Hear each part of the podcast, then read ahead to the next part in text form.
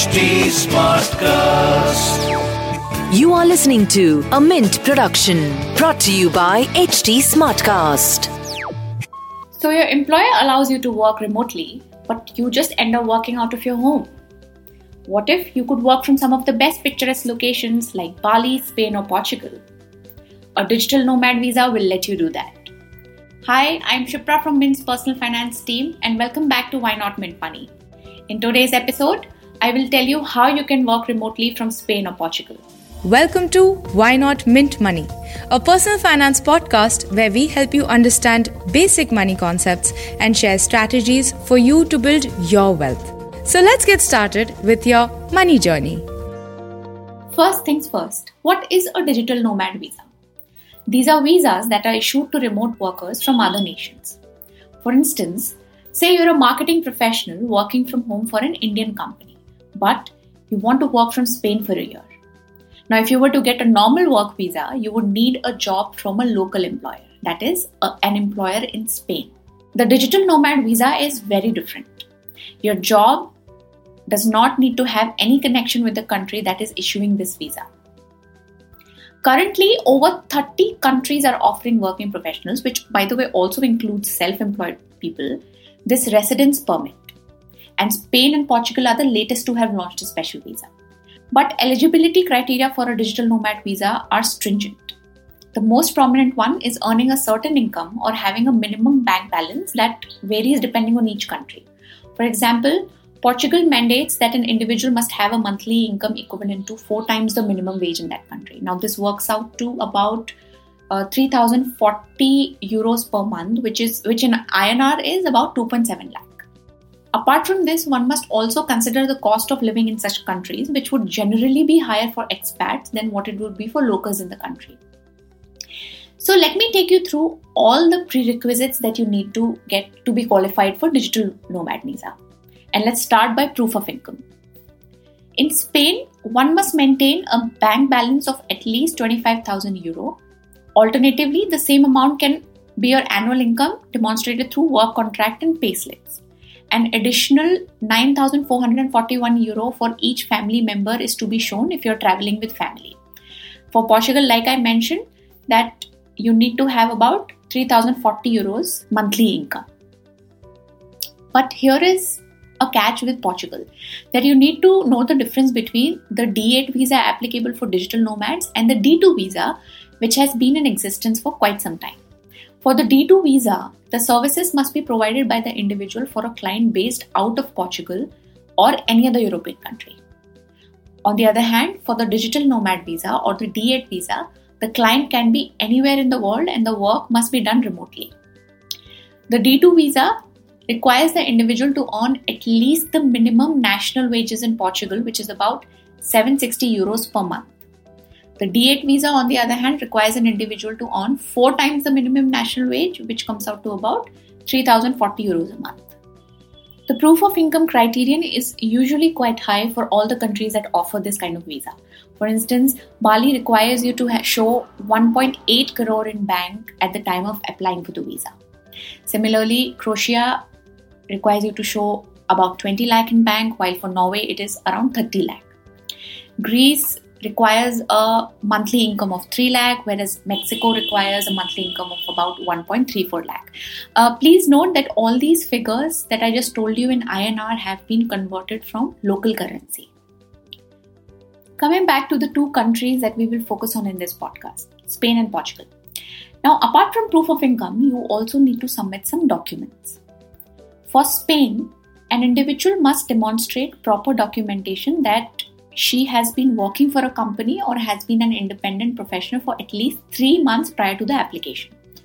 Also, proof that the individual is employed with a company that is in operation for at least one year is required.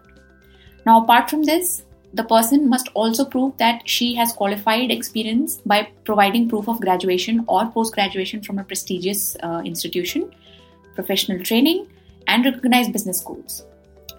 Or alternatively, you can show three years of related work experience prior to the application. Now, health insurance is mandatory that you need to buy in India, and you also need to give a criminal record certificate.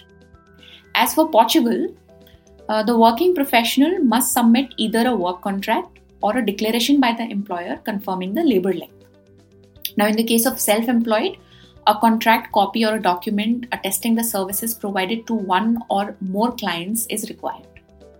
One must also submit the past three month pay slips as proof of income and a work contract that implies that an individual can work remotely 100%. Valid travel insurance that covers necessary medical expenses is a must. And likewise, Spain, you may also be asked to submit the criminal record. Now, while those going to Portugal on a residence visa will be covered under the public health system in that country, one still needs to obtain medical insurance as part of the application documents. Now, the se- next question is what is the period for which a digital nomad visa is issued? For Spain, it can be obtained for one year. However, if you are already in Spain on a tourist visa and you apply from there, then you can get you will get a straight three year visa. And the visa can be renewed each year up to a total of five years. As for Portugal, you can apply for the digital nomad visa to visit Portugal via two ways temporary stay visa for less than a year or residency visa for up to two years. For both Spain and Portugal, the cost of applying for a digital nomad visa is roughly 75 to 80 euros. It is slightly more when you're applying for a residence card. Now you must be wondering that will you be allowed to work locally in those countries during your stay? Well, the rules vary. In the case of Spain, the terms and conditions to apply for a digital nomad visa state that income received in Spain or from a Spanish company cannot represent more than 20% of the total income. So, this could mean that while you may be allowed to work for a local employer, income from the Spanish employer cannot exceed 20% of your total income in a particular year. For Portugal, D8 visa does not envisage that the applicant would take up the local employment. If an applicant finds a job in Portugal due, due to his skill set, and if the employer is willing to sponsor a work visa, it could be applied through the normal process applicable in the EU. Now, the next big question is taxes. Do you need to pay, pay taxes in that country, the country that you're going to be staying in? And what about your tax in India? So, one must determine whether he or she becomes a resident in such a country for their period of stay. If an individual becomes a resident of Spain or Portugal or any other country for that matter, you know, uh, through digital nomad visa, such an individual in most cases has to file their tax returns in that country and declare their global income on which taxes need to be paid as per domestic tax laws of such country. However, each country or tax jurisdiction has its own way of determining the residential status of a person. Now, when it comes to taxability in India, if any income that you have earned in a year arises or accrues or is received in India, irrespective of your residency status in the other country where you are staying temporarily, that income will be liable to be taxed in India. Not just that, if an individual becomes a non resident in India because of the period of stay abroad but still earns income from India, TDS rate applicable for such an individual would be much higher. The TDS rate for an NRI depends on the domestic tax law and the treaty India has signed with the resident foreign country. And it will be higher for the NRI as surcharge and cess is added to the TDS rate.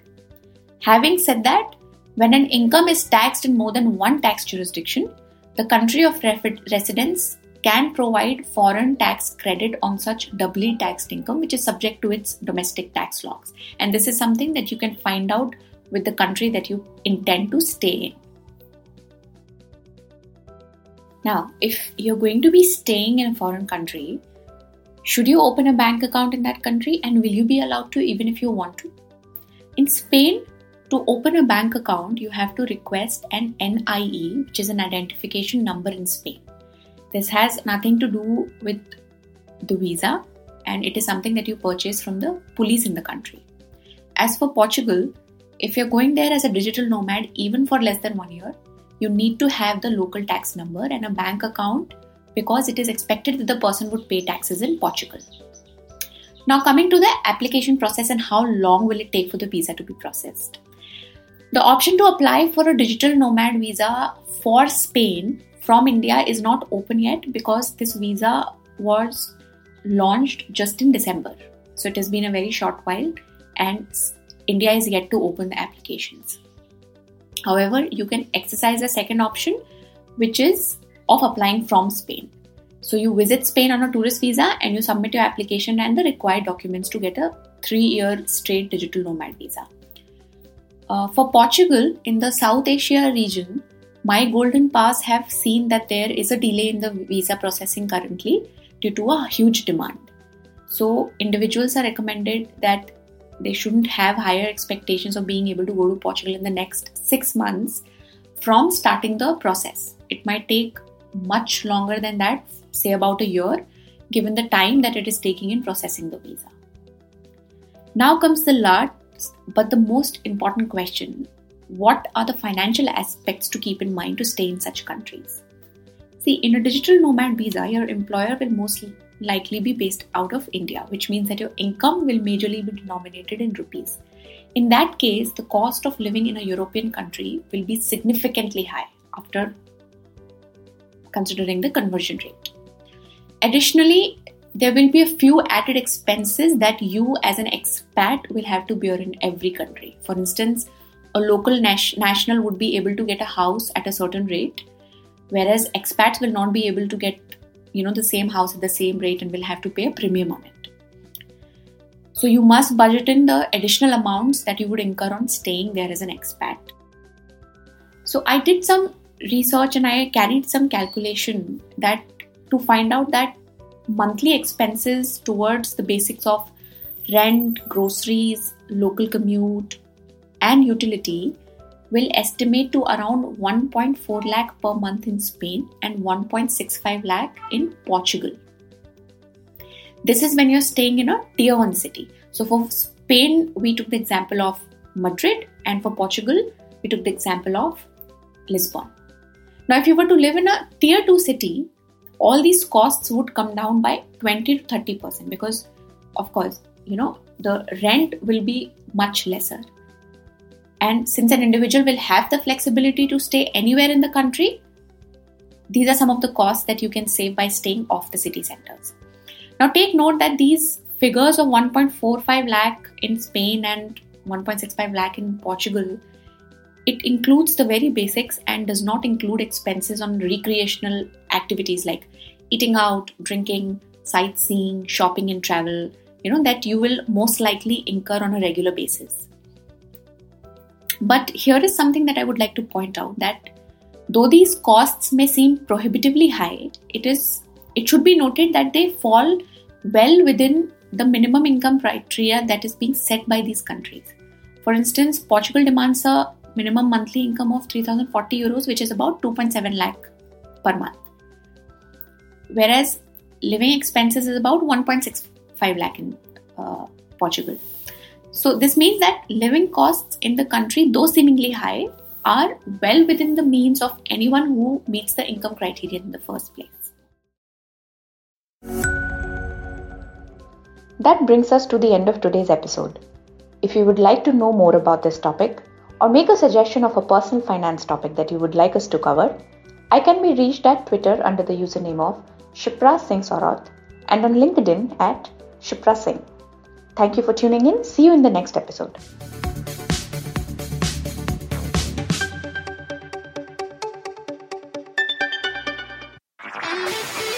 This was a Mint production brought to you by HT Smartcast. HT Smartcast.